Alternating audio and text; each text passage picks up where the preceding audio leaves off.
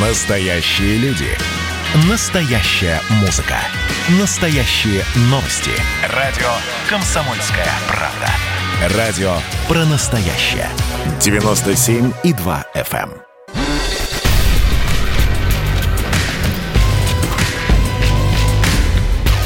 Не фантастика. Не фантастика. Программа о будущем, в котором теперь возможно все.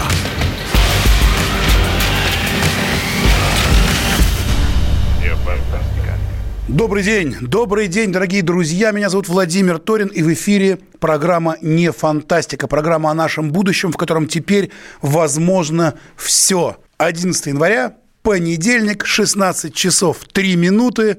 Мы в 2021 году Долго мы в прошлом году рядили и придумывали, что же будет, как мы придем. Пришли. Мы здесь, мы здесь, и с нами сегодня удивительный гость красавица, умница, спортсменка, комсомолка Светлана Сергеевна Журова. Здравствуйте, Светлана. Да, добрый день.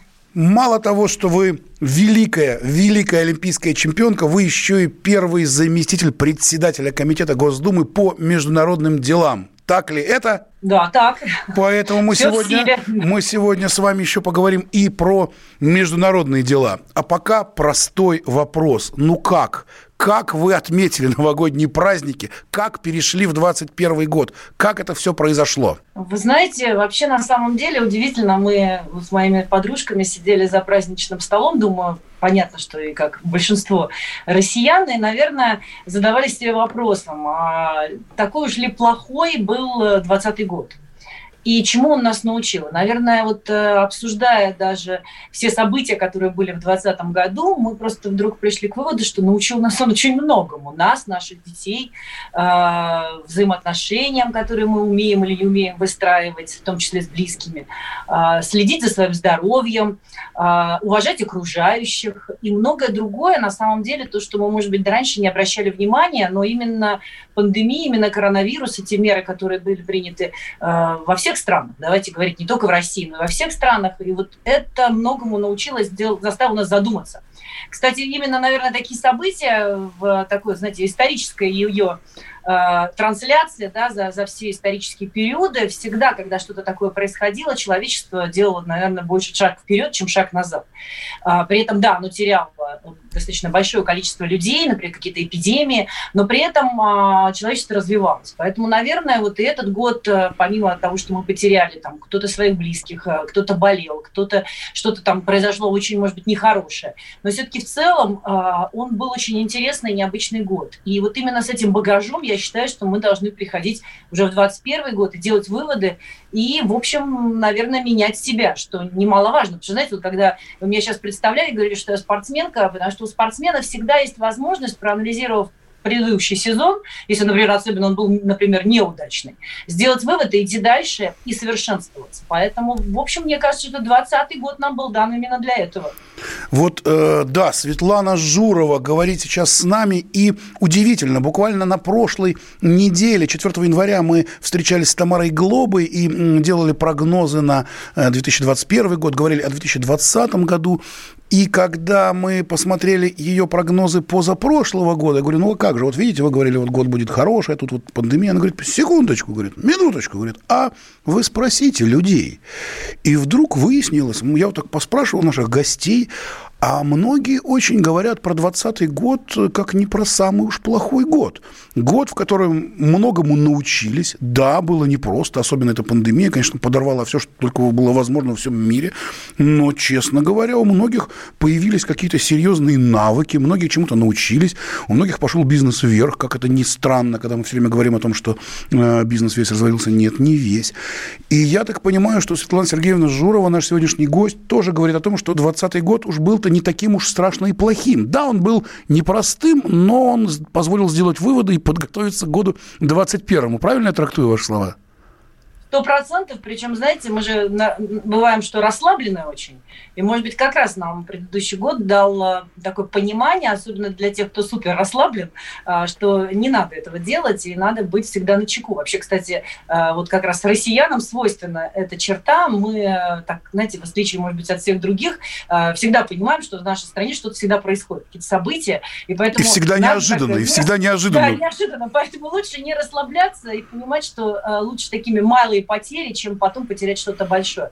Поэтому вот именно так мы и мыслим. Я говорю, вот мы сидели, обсуждали со всеми подругами, и это было очень интересно, потому что каждый вдруг находил какие-то большие даже плюсы прошлого года. И э, это, наверное, даже, я могу сказать, у меня худшие были года, чем, например, 20 это абсолютно точно. Поэтому удивительно, но это факт, и я прирадовалась успехам своего ребенка. И это тоже э, закрывало, может быть, все минусы, которые были в прошлом году, потому что он у меня установил установил рекорд России среди своего возраста, и сейчас у него второй результат в мире. И я не могу не радоваться, ему всего только исполнилось 17 лет. Я понимаю, какие перспективы его ждут в будущем. А, но при этом мы получили, вот если мы говорим про международную повестку, не очень приятное решение КАС – но опять же, по нашим спортсменам и допингу, оно не такое плохое, как могло бы быть, например, да, там, если бы в, применили к нам все а, те меры, которые там планировались еще год назад, и два, и три, и четыре, да, то есть это, наверное, малая кровь такая, которая э, неприятна, несомненно, неприятно, возможно, мы с вами это тоже будем обсуждать, но сам факт, что, по крайней мере, это решение хоть как-то дает возможность э, действительно нашим спортсменам выступать. Ну и раз уж коснулись этой темы про спортсменов, про выступления, да, вообще, в принципе, насколько я понимаю, вы такой голубь мира, да, вы, был, вы были тем человеком, э, кто выступал э, в ПАСЕ, и после чего нас обратно вернули Россию в ПАСЕ. Это что же такая была история непростая, двух, двухгодичной, по-моему, давности, да? И сейчас, я так понимаю, вы тоже принимали участие в том, чтобы наши спортсмены как-то выступали на международных соревнованиях. Да, это правда, и э, мы достаточно долго не были в ПАСЕ, мы знаем по каким причинам. Кстати, тоже я находилась, нахожусь до сих пор в санкциях, и так не очень мне мои коллеги и европейские парламентарии могут сильно объяснить, в общем, почему, например, я в санкциях. Но я допускаю, вы правильно сказали, там ключевое слово, голубь мира, а голубь мира, особенно женским лицом, он всегда такой, знаете, опасный голубь. Немножко, немножко такой вырвано перо где-нибудь откуда-нибудь из крыла, да? Да, поэтому, наверное, решили, что голубю надо крылышки подрезать, чтобы он там не летал по всему миру и не распространял этот мир и не говорил о России как бы хорошие слова и э, не портил, э, в общем, намеченные планы, планы по поводу там пропаганды. Поэтому в этом отношении вот э, меня как голубя мира немножко мне все-таки вот не так приходится теперь летать. Европа закрыта, кроме сессии ПАСЕ. И на самом деле вы правы, у нас уже мы очень активно работаем в в Ассамблее Совета Европы. И э, на то, что несмотря на пандемию, мы проводим все наши заседания онлайн, и, возможно, вот в конце, в начале э, февраля состоится он, онлайн заседание. Ну, не все, наверное, будут допущены, будут какие-то приняты меры по количеству людей, делегаций, которые могут приехать живьем. Пока, э, ну, имеется в виду, он, он, офлайн быть лично на заседании сессии, пока не, неизвестно, но пока там планируется это все, и будет разговор, сколько человек поедет и поедет ли вообще, в зависимости от ситуации. А так у нас проходят все заседания э, онлайн, и мы активно выступаем и по коронавирусу, и по спорту. Я вхожу в комиссию, например, по культуре, образованию, а, СМИ, э, связанным там, со всеми общественными организациями, молодежи и спорту. Э, такая достаточно э, интересная комиссия, работа в ней. Много что мы обсуждаем, какие э, документы принимаем. И вы знаете, ну, правда, такие коллеги у меня достаточно интересные европейские э, парламентарии. А вот, поэтому в этом отношении, вот, да, голубь мира, конечно, только летать не может. А по поводу спортсменов, мы все пытались э, принять какое-то очень активное участие. Вы знаете, я, например, своим коллегам сейчас, европейцам, говорю о том, чтобы они повнимательнее изучили акт Роченкова, принятый американским сенатом не так давно, и что он так очень интересно предвосхищал э, решение в дальнейшем КАСа. И даже мне в какой-то степени кажется, что он был принят не просто так, за недолго до решения а, э, вот этого э, суда спортивного по отношению к нашим спортсменам. Ваш прогноз на 2021 год, на 2022, 2023, как будут дальше развиваться вот события с нашими спортсменами, с нашим спортом, со спортом России на международной арене? Э, во-первых, мне хотелось бы э, призвать наших э, зрителей, любимых болельщиков о том, чтобы они, во-первых, не упрекали спортсменов, что они будут выступать под нейтральным флагом. Ну да уж кто-кто, а уж точно спортсмены в этом не виноваты. Да, к сожалению, а, вы знаете, может быть, мы уже попривыкли к этому моменту, потому что нас так постепенно приучали, а, и, как я говорила всегда, собачки хвост отрезали постепенно, потому что, слушайте, уже с 2014 года прошло ну, немало времени, и, не, и все были какие-то половинчатые решения, а, и все время оттягивали вот основное решение, что вот после этого все, да, то есть мы уже к вам претензий не имеем, вернее, особенно мы не имеем претензий к тому поколению, которое за это время уже пришло в спорт, потому что, уж понимаете, ну, уже достаточно достаточно серьезно сменилось. Э, спортсмены, которые не все далеко выступали в Сочи или на других Олимпиадах, э, где так или иначе можно нас было в чем-то обвинить. А, поменялся уже и контингент тренеров, руководителей, и поэтому в этом отношении проведена там серьезная чистка в рядах спортивных. Но все равно нас оттягивали, оттягивали, чтобы, как я понимаю, лишить возможности участия под э, нашим российским флагом на двух Олимпиадах. Это Токио, которая должна совершиться в этом году. Я надеюсь, что оно совершится, несмотря на э, все ограничения. И э, вторая – это Олимпиада в Пекине, которая уже будет в 2022 году. И это совсем все близко. Пока в данный момент мы понимаем, что эти Олимпиады у нас не будет э, в честь нашей страны. Светлана, ну, вынужден вас прервать, извините, ради бога, буквально на полторы минуты прервемся на рекламу и вернемся опять к обсуждению всех наших международных и спортивных тем со Светланой Журовой. Давайте не будем растекаться мыслью. Единственный человек, который может зажигательно рассказывать про банковский сектор и потребительскую корзину – рок-звезда от мира экономики Никита Кричевский. Ну, мы, конечно, все понимаем, у нас рекордный урожай, у нас же миллиард есть, мы этим гордимся. А хлеб закупали за границей. В 2003 году Борис Абрамович предлагал мне стать папой римским. Я отказался. Он разбирается в мировых трендах, строит прогнозы и знает, что надо делать. У меня есть встречное предложение. Если вы нам намекаете, мол, вы там смотрите, да, так вы национализируете эти холдинги. Какие проблемы? По средам в 17.00 по Москве. «Экономика» с Никитой Кричевским. На радио «Комсомольская правда». Отмените Новый год, я вас умоляю. Отмените его к чертовой матери. Я поначалу так как-то прикололся, а потом подумал, что вопрос серьезный.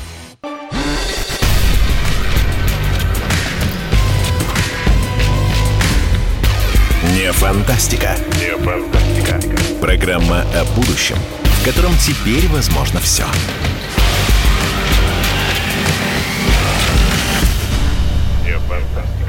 Еще раз добрый день, еще раз. Меня зовут Владимир Торин, программа «Не фантастика» на радио «Комсомольская правда». И с нами прекрасная Светлана Журова, олимпийская чемпионка, депутат Госдумы, первый заместитель председателя комитета по международным делам. Мы говорили о российских спортсменах. Между прочим, это начало 2021 года было для российских спортсменов чрезвычайно удачным. И вице-премьер Российской Федерации Чернышенко поздравил российских спортсменов с позитивным началом года. И уже завоевано 46 медалей, 26 золотых, 11 серебряных, 9 бронзовых. И э, по итогам Кубка мира по лыжным гонкам Тур де Ски Швейцарии, Италии наша сборная завоевала 8 золотых и 7 серебряных медалей. В общем-то, наши-то спортсмены молодцы. Так, Светлана? Вы знаете, вы как раз хотели, прям сорвали у меня с уст, потому что следующий мой призыв был как раз, вот посмотрите, а, ну, наверное, даже призыв не только к нашим болельщикам, но и ко всему, ну, уже там, всемирным организациям, которые так или иначе принимают решения. То есть они а, кого хотят наказать? Вот этих ребят, которые совершенно уже чистыми, проверенными, миллион раз а, выступают на соревнованиях и побеждают. Такое ощущение, что нас хотят просто остановить в полете. Увидели прошлый год, особенно, кстати, наши зимники отличились отличились, они очень хорошо выступали в прошлом году, например, даже наши конкобежцы, мои коллеги, э, установили два рекорда мира, неоднократно становились чемпионами мира и э, на чемпионатах Европы, Кубках мира завоевали много медалей, как и другие виды, других видах спорта, поэтому, конечно, казалось, что ну, надо как-то уже останавливать, видимо, э, не нравится это кому-то, а, и уже, уже, уже придумывали, придумывали все, как можно сделать, но сейчас это последний, наверное, аккорд, вот эти два года каким-то образом нас а, пресечь. Но причем, знаете, вот сейчас сейчас будет много, наверное, э, и наших радиослушателей, которые скажут, а давайте все-таки им все-таки Кузькину мать-то покажем, давайте там озлобимся, зубы покажем, и надо им продемонстрировать. Причем вот э, это очень такая, очень тяжелая история, потому что я могу объяснить почему, потому что вот как раз МОК э, первоначально, когда понимал, что та или иная страна, когда МОК что-то не нравится, она применяет какие-то санкции, а, то она обязательно там захочет показать какую-то Кузькину мать. Да, ну, давайте говорить, не только Россия. А, и, там национальная гордость задета, еще что-то, потому что, ну, давайте будем тоже откровенны, не только Россию лишали возможности выступать под национальным флагом.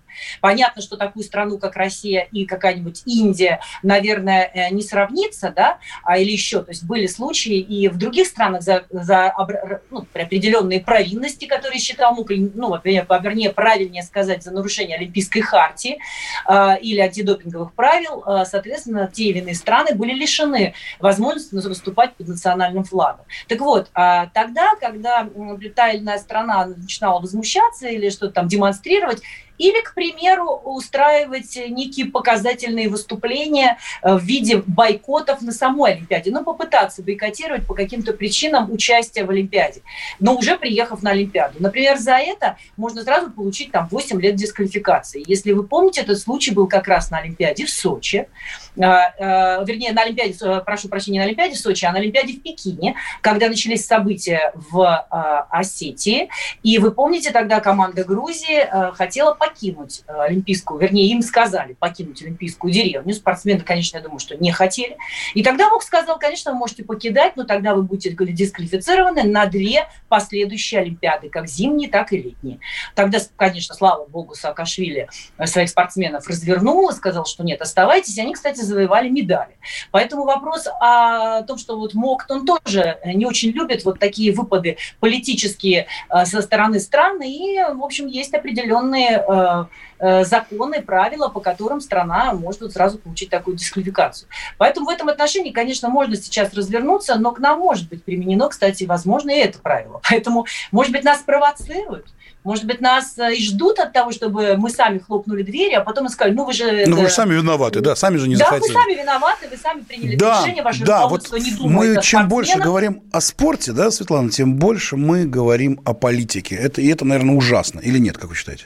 Это ужасно. Вы знаете, к сожалению, Пьер де Кубертен, тот, кто вернул Олимпийские игры миру в свое время, в 1896 году, они первый раз состоялись уже современные игры, а, он как раз больше всего боялся этого. В своих работах он об этом писал. Он хотел минимализировать э, коммертизацию. Ну, увы, увы, старик Кубертен, прости нас, да. прости нас, старик да. Кубертен, увы. И вы сейчас, Светлана Сергеевна, вы ведь тоже первый заместитель председателя комитета Госдумы Госдумы по международным делам. И вот я вынужден, вынужден к вам броситься вот с вопросами про международные дела, бросив вопросы о спорте. Прямо сейчас мы с вами разговариваем в программе «Не фантастика», где мы говорим о будущем, в котором теперь возможно все. И прямо сейчас в Москве, в Кремле президент России Путин встречается с президентом Азербайджана Ильхамом Алиевым и премьер-министром Армении Николом Пашиняном. И они говорят о том, как, как э, решить вопросы по урегулированию ситуации в Нагорном Карабахе, что с этим делать. И уже есть новость про то, что э, президент Азербайджана, премьер-министр Армении не пожали друг другу рук. Что вы скажете, как уже не как прославленная спортсменка, а как э, государственный человек, отвечающий за э, иностранные дела нашего государства? Вот что, что ж там происходит, как быть и э, ваше отношение к этим событиям? Вы знаете, это одно из э, очень непростых э, Эм, таких горячих точек, да, оставшихся на нашей планете, где до сих пор э, вот такая национальная э, гордость, спор э, за территории, спорные территории, которые в свое время в Советском Союзе, возможно, были неудачно отошли одной или другой стране, эм, и, в общем, конечно, могу сказать, что, опять же, мы сегодня вспоминали уже ПАСЕ и мое участие в этой, участие в работе этой организации. Вот я тоже сижу между армянами и азербайджанцами и понимаю, как у них э, на каждом заседании практически летят молнии друг в друга в связи с э, Нагорным Карабахом. Я сама оказалась э, в свое время, несколько лет, ну, несколько год назад э, в событиях, связанных тоже с этим конфликтом, а, мы, как женщины мира, Улицкая и другие девушки, в том числе я, как общественница, кстати, не как вроде как я поехала туда депутат Государственной Думы, мы поехали в Нагорный Карабах, и у нас была такая вот, скажем, миротворческая акция «Женщины мира», которые хотели посмотреть, что происходит с двух сторон. Сначала с Армении, а потом переехать на сторону Азербайджана и посмотреть, э, грубо говоря, через прицел практически автомата, э, вот что происходит. Да, и постараться остановить, найти какие-то слова э, обоим сторонам для того, чтобы они прекратили боевые действия. Это было почти там два года назад. Я тут же попала в азербайджанские санкции. А, я еще не успела доехать до Азербайджана и сделать это со стороны Азербайджана. А, Причем а, именно мы уведомили, что это будет вот такой вот акция, и вот даже эта ситуация. То есть если бы мы поехали со стороны Азербайджана, тут же нас бы... Было бы ровно наоборот, Армения. видимо, да? Да, абсолютно точно. И вот как бы найти здесь здравый даже смысл, вот, хотя абсолютно у нас были добрые побуждения, никакой политики в этом мы не вкладывали. Уж точно Людмила Улицкая, уж поверьте, сто процентов. А, поэтому в этом отношении вот, э, вот это вот перетаскивание и поставить Россию, вот ты, с кем ты все-таки определись точно, конечно, Владимир Владимирович здесь нашел единственный способ, верно, это миротворческие действия, э, которые сейчас проводит Россия, и, несомненно, это единственный единственный выход, правда. Хотя я понимаю, что каждая сторона, наверное, пытается э, сказать, кого ты любишь больше, и спросить, да, все-таки с кем ты больше, чем э, с этой страной или с этой страной. Но самое важное здесь для нас, для России, это прекращение огня и для всего человечества. В любом случае, потому что когда гибнут люди, это неприемлемо, неприемлемо вообще. Э, и представляете, какие события происходят за то, что, например, там, как считают, что э, премьер-министр а, Армении немножко отступился да, от каких-то принципов и этим оскорбил там народ э, и так далее. И поэтому вот э, у них этот конфликт настолько глубокий, что очень тяжело э, каким-то образом найти, наверное, и человеческие слова, и призвать их, потому что это на уровне э, мести, да, которая на Кавказе, в принципе, в крови, к сожалению, и она была всегда, и это, наверное, какая-то наследственная вещь, которую нам крайне сложно изменить, и поэтому даже если что-то вдруг успокаивается, не факт, что это не взорвется вновь. Угу. Ну вот смотрите, вот ваш прогноз. Мы здесь в программе не фантастика, постоянно делаем прогнозы, предсказания. У нас здесь есть э, э, специальные люди, астрологи какие-нибудь, футурологи, да, а есть э, спортсмены, политики, экономисты, финансисты, депутаты, которые тоже пытаются предугадать, что будет. Вот на ваш взгляд, вот как будет все это развиваться дальше, история в Нагорном Карабахе. Тем более, что я думаю, что у вас есть много э, друзей, э, спортсменов и из э, армян, и азербайджанцев, и наверняка это как-то в спорте как-то это совсем по-другому все. Вы знаете, к сожалению, спортсмены этих двух стран тоже там не сильно долюбливают друг друга из-за этого конфликта. И, может быть, там на каком-то поле другой деятельности они могут быть и друзьями. Но что касается этого конфликта, здесь, по-моему, друзей, друз... да дружеские что, отношения вот сразу, вот к сожалению, прекращаются. Да. И mm. этот конфликт все равно будет. Или будет кто-то умалчивать и не говорить свое мнение, или, по крайней мере, даже жестко высказывать. Давайте, Светлана Сергеевна, давайте, прогнозы... давайте сделаем так. Смотрите, смотрите, просто у нас остается буквально 20 секунд до э, новостей. Мы сейчас сейчас с вами прервемся на новости. Очень важная история. Конфликт в Нагорном Карабахе. Прямо сейчас э, наш президент его решает, и мы здесь со Светланой Сергеевной Журовой попробуем это дело решить, э, насколько сможем, в эфире программы «Не фантастика», ровно через 4 минуты, когда закончатся новости. Давайте послушаем новости, может быть, там уже что-то решили и без нас. А потом дальше у нас готов наш корреспондент «Комсомольской правды» Алексей Осипов, э, который находится сейчас в США. Мы обсудим события в США со знаменитой нашей олимпийской чемпионкой Светланой Журовой и первым зампредом Комитета Госдумы по международным делам в программе «Не фантастика». Как дела, Россия? Ватсап-страна! Это то, что обсуждается и то, что волнует. Это ваши сообщения в прямом эфире, в том числе и голосовые. Каждый будний день с 11 до 15 часов с Михаилом Антоновым. Эфир открыт для всех. Включайтесь. Радио «Комсомольская правда». Радио про настоящее.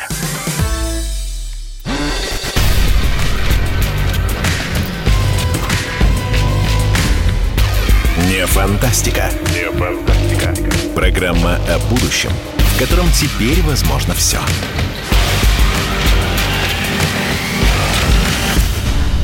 Фантастика. Не фантастика, программа о будущем, в котором теперь возможно все. Вот, вот мы в нашем с вами будущем в 2021 году. Меня зовут Владимир Торин. Сегодня 11 января, 16 часов 33 минуты. И с нами на связи Светлана Журова, первый зампред Комитета Госдумы по международным делам, прославленная олимпийская чемпионка, пятикратная чемпионка России, просто красавица. Светлана Сергеевна, здравствуйте еще раз. Как вы там? Еще Слышите ли вы нас? Да. Хорошо. Слушайте, но у нас говорите... был очень сложный вопрос, который мы обсуждали, я напомню, нашим радиослушателям. Прямо сейчас мы здесь говорим о международных отношениях, о спорте, а прямо в это время президент России Путин встречается с премьер-министром э, Армении и президентом Азербайджана и говорят о Нагорном Карабахе. И мы, мы тоже говорим об этой э, страшной, такой э, ужасной проблеме, которую никак не удается решить. И даже вот, как говорит Светлана Журова, даже спортсмены спортсмены армянские, азербайджанские не очень э, друг друга как-то долюбливают. Светлана Сергеевна, перебили вас. Продолжайте, пожалуйста. А, вы знаете, когда вы говорите 11.01.21, да, такая цифра неприятная, и мы сегодня тоже говорили, что поговорим про Америку, все-таки 11 как сентября, мы так и января. Обязательно. Сегодня Америка будет обязательно, очень... обещаю. Да, не на очень приятные мысли, но э, и в том случае, когда был террористический акт э, совершен тогда в Америке, и сейчас, э, несомненно, все боевые действия, гибель людей, оно не может, такие события не могут нормального человека оставить спокойным. И понятно, что он будет призывать стороны остановиться, остановить кровопролитие, остановить э, вот этот ужас, но у людей, людьми, к сожалению, движут другие, э, э, другие человеческие пороки, наверное, отчасти. В то же время они считают, что это чувство справедливости, да, что они, каждый отстаивает там свои интересы. Вопрос просто, если эти интересы стоят выше человеческой жизни, насколько эти интересы действительно имеет отношение к человеку и к его сути быть там добрым и миролюбивым. А, но вот, к сожалению, мы понимаем, что здесь вот эта ситуация такая почти, почти неразрешимая, потому что у каждого очень большие претензии, у каждой страны к другой в этой ситуации с Нагорным Карабахом. Угу. Да. И еще, знаете, наверное, немаловажно, а, здесь участие Турции, давайте не оставлять ее там в стороне, потому что а, она тоже тут свои две копейки, а, а не, не то, что две копейки, а все-таки ну, да все пять, да все пять да все пять э, вносят, да, поэтому понятно, что со стороны Азербайджана есть еще такая поддержка в виде Турции, да, которая там свои интересы определенные преследует, несомненно.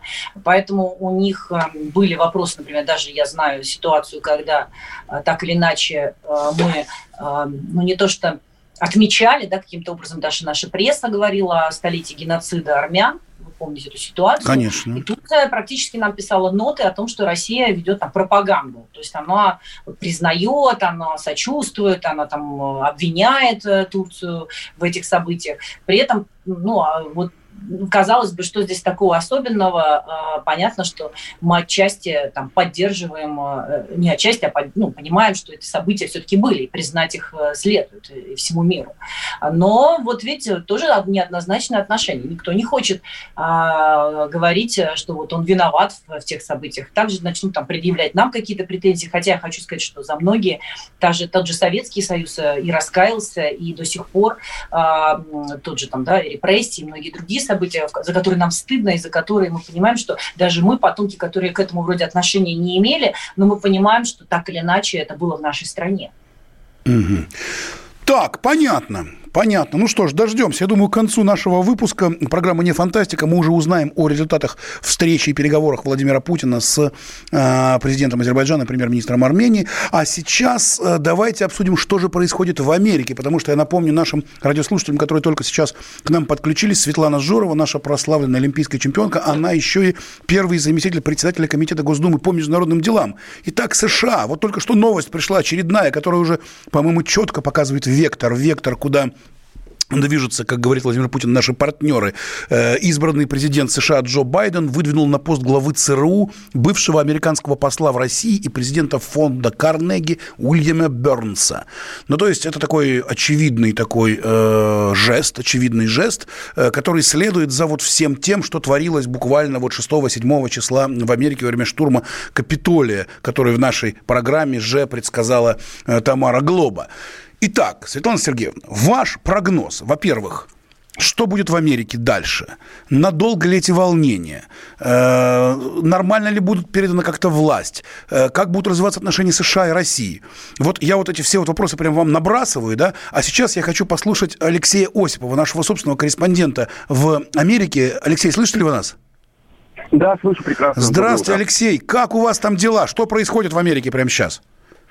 Нервозно, ну, раннее утро или сравнительно раннее утро в Нью-Йорке и Вашингтоне, но это не отменяет той повестки дня, которую наметила, прямо вот я вижу ее сидящей на белом коне Нэнси Пелоси, спикер Палаты представителей.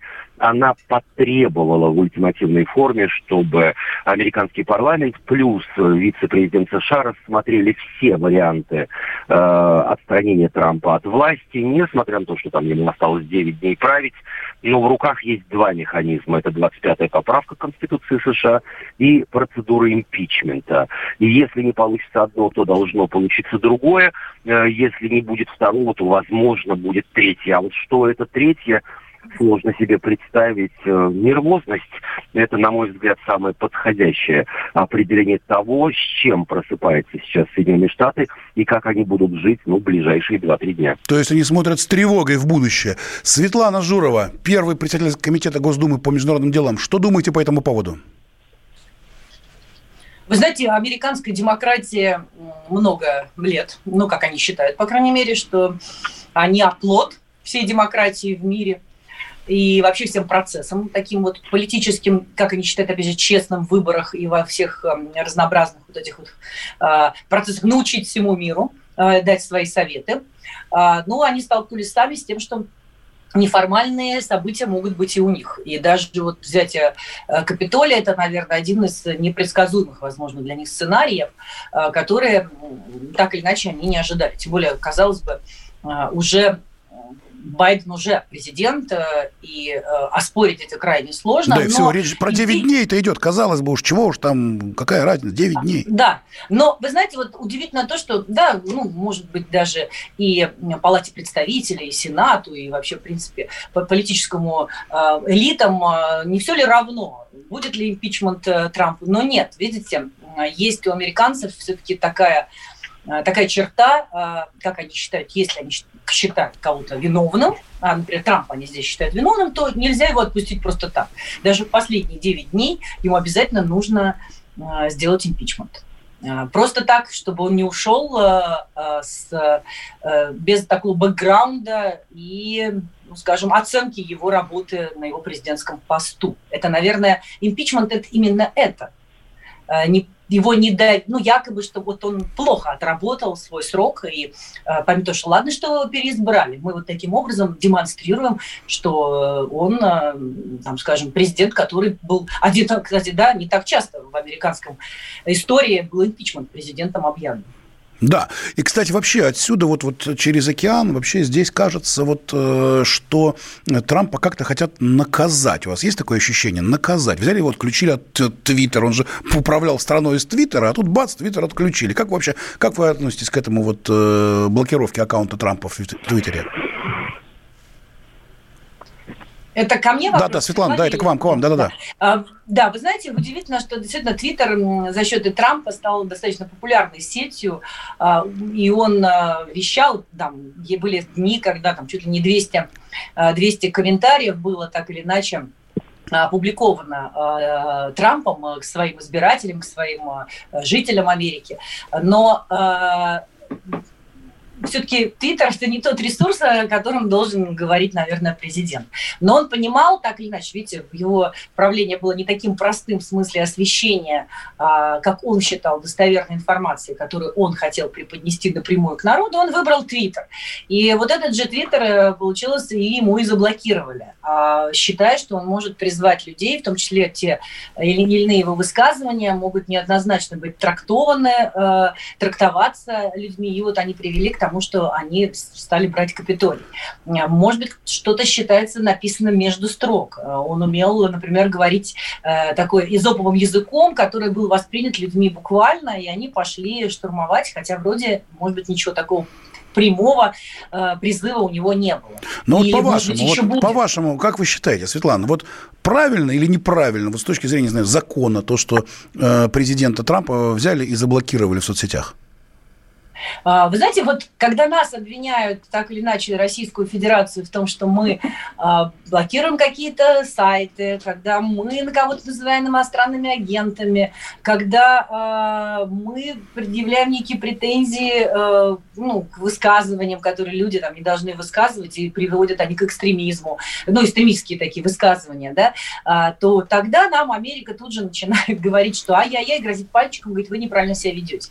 Но то есть, когда они тоже тоже свободному человеку, а, еще действующему президенту Америки, говорят о том, что мы заблокируем тебе сеть, потому что нам кажется, что что-то ты там пишешь не так, как нам это видится, на самом деле не это ли еще лишний раз э, демонстрирует нам двойные стандарты? Отлично.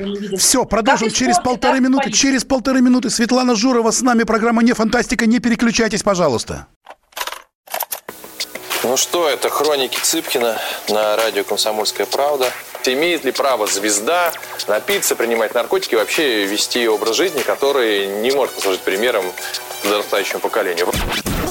Что делать в принципе с алкоголизмом? Ну, перебрал в барик. Со всеми бывает. Приехала полиция. Забраться на постамент, тереть э, каменный э, член и думать, что произойдет с тобой чудо. Звонит бабушка.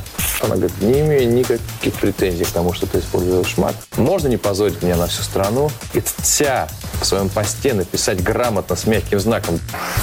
Известный писатель Александр Цыпкин ведет дневник специально для радио «Комсомольская правда». Без купюр и цензуры. Хроники Цыпкина. Слушайте по пятницам в 10 вечера по Москве. Я, правда, к сожалению, сразу сяду.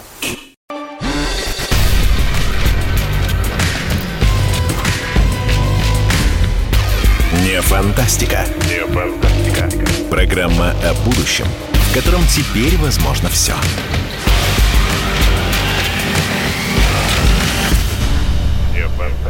Программа «Не фантастика». В эфире меня зовут Владимир Торин. С нами Светлана Журова, прославленная олимпийская чемпионка, депутат Госдумы. С нами Алексей Осипов, собственный корреспондент «Комсомольской правды» в США. Мы обсуждаем события в Америке.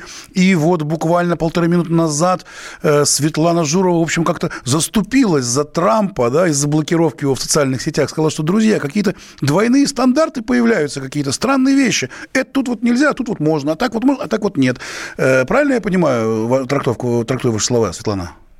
Да, конечно, причем мы эти двойные стандарты часто слышим, потому что к нам предъявляют претензии а, с той стороны, а сами, в общем, действуют э, за обычными способами, когда кому-то что-то не нравится, сразу давай блокировать. Да, и сразу а, все поэтому... эти разговоры про демократию куда-то сворачиваются. Алексей Нет, Осипов, абсолютно Алексей Осипов с нами, собственный корреспондент «Комсомольской правды» в США. Там сейчас утро тревожное, как он говорит, тревожное утро, и все с тревогой взгляд, вглядываются в будущее.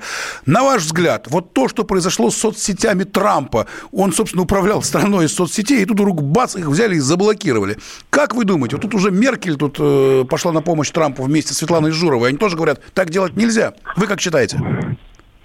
Конечно же, делать нельзя, тем более речь-то идет о частном бизнесе. Вдруг, пусть и империя, пусть и огромная, пусть и информационная, поднимает руку на основы не только демократии, а жизни как таковой. И та же Ангела Меркель опасается подобного прецедента и в своей стране, что, в общем-то, и совершенно нормально и дальновидно.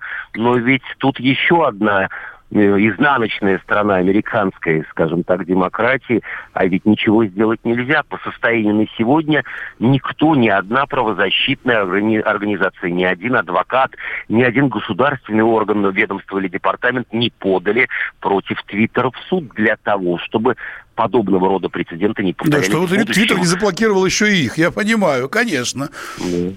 А скажите, Алексей, находим... да. там угу. случайно не нашли еще русского следа вот э, вокруг Капитолия, где-нибудь след медвежьей лапы, там была лайка брошенная где-нибудь? Или матрешка, матрешка в маске. Да, пока не нашли, точнее, был один небольшой прецедент, э, когда э, выяснилось, что среди э, арестованных захватчиков, штурмовиков Капитолия были две русскоязычные женщины. Потом выяснилось, что они являются иммигрантками из Молдовы. Это мама и дочь. Дочь весьма активно на политическом поприще в своем родном штате Орегон возглавляет клуб молодых сторонников Трампа. Они потребовали адвокатов на русском, вернее, потребовали переводчика на русский язык. Безусловно, все поначалу напряглись, рассчитывая, что вот, наконец, нашли, нашли. найден. Да, но он оказался ложным, и пока пока в этом отношении все тихо. Понятно. Ну вот у нас новая, новая новость, да, такая тавтология, новая новость про то, что э, Байден выдвинул на пост главы ЦРУ бывшего посла э, в России Уильяма Бернса. Как вы к этому относитесь, Алексей? Это явно какой-то такой э, сигнал. Да, ну да, здесь сигнал все-таки не в отношении России, а в отношении слома старых традиций впервые в истории США ЦРУ должен возглавить. Дело в том, что Бернс еще должен пройти утверждение, одобрение своей кандидатуры в Сенате. Выходец из Газдепа, а не из собственного вот недр из, да, из недр, да, да, да, да. Причем он еще представляет фонд Карнеги, да, что еще особенно интересно, наверное. Это он являлся президентом фонда Карнеги.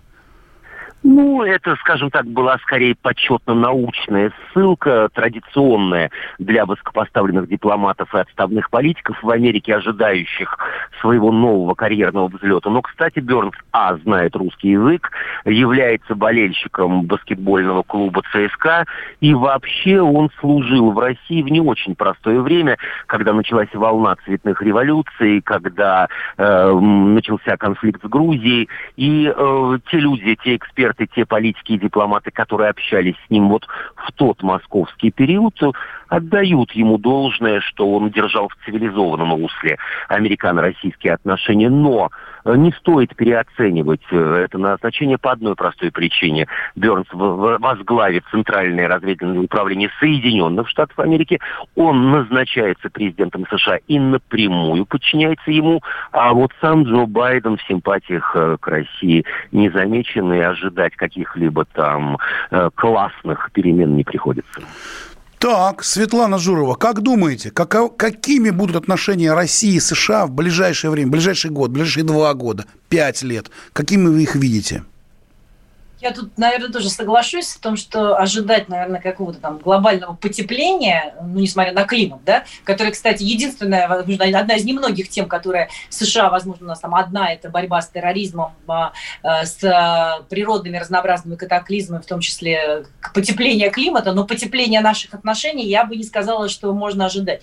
Причем, знаете, удивительно, когда я избралась в Думу в 2007 году, я возглавляла группу дружбы с Америкой, и вот в тот период, казалось, еще не было даже тех событий, которые происходят сейчас, не было попытки найти какого-то русского следа во всех э, э событиях, которые происходят в Соединенных Штатах, что это организовано так или иначе нашими спецслужбами. Э, тогда даже уже нам мне сразу сказали, Светлана, не рассчитывая, что сейчас американские коллеги прямо с распортерскими руками э, приедут к нам и будут с утра до вечера находиться в Думе. Действительно, так и было. Я не скажу, что кто-то к нам приехал. Э, выборочно приезжали некие сенаторы, которые которые были дружественно настроены э, на Россию, причем там, скорее всего, это были совместные какие-то браки их детей или у них родственники из России, каким-то образом. Они уважали и любили нашу страну, но не более того, все-таки большинство все равно придерживалось вот такого нейтралитета или но, явной агрессии и русофобии. Поэтому в этом отношении ожидать, что резко вдруг что-то произойдет, причем помните, да, как э, Клинтон э, нажимала кнопку перезагрузки, вот эта красивая картинка, и нам казалось, что вот-вот-вот сейчас э, что-то наступит наступят какие-то прекрасные, теплые, добрые времена э, с Америкой. При этом, знаете, что удивительно? Что на уровне политиков вот эта имитация э, черствости и холодной войны, она есть. А на обычные люди воспринимают это как какую-то некую надстройку, игру. Да? Они смотрят, многие улыбаются и практически, возможно, даже и не реагируют. Вот это удивительно. Может быть, в этом и наше спасение. Может быть, нужно прислушиваться к голосу простых людей, голосу спортсменов, которые поздравляют друг друга с победами.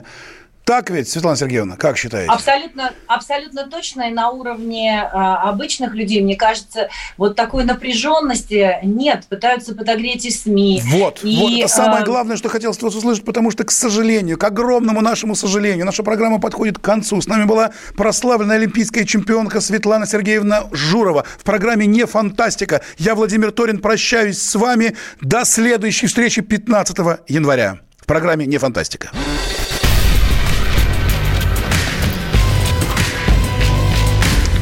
Но не фантастика. Не фантастика. Программа о будущем, в котором теперь возможно все.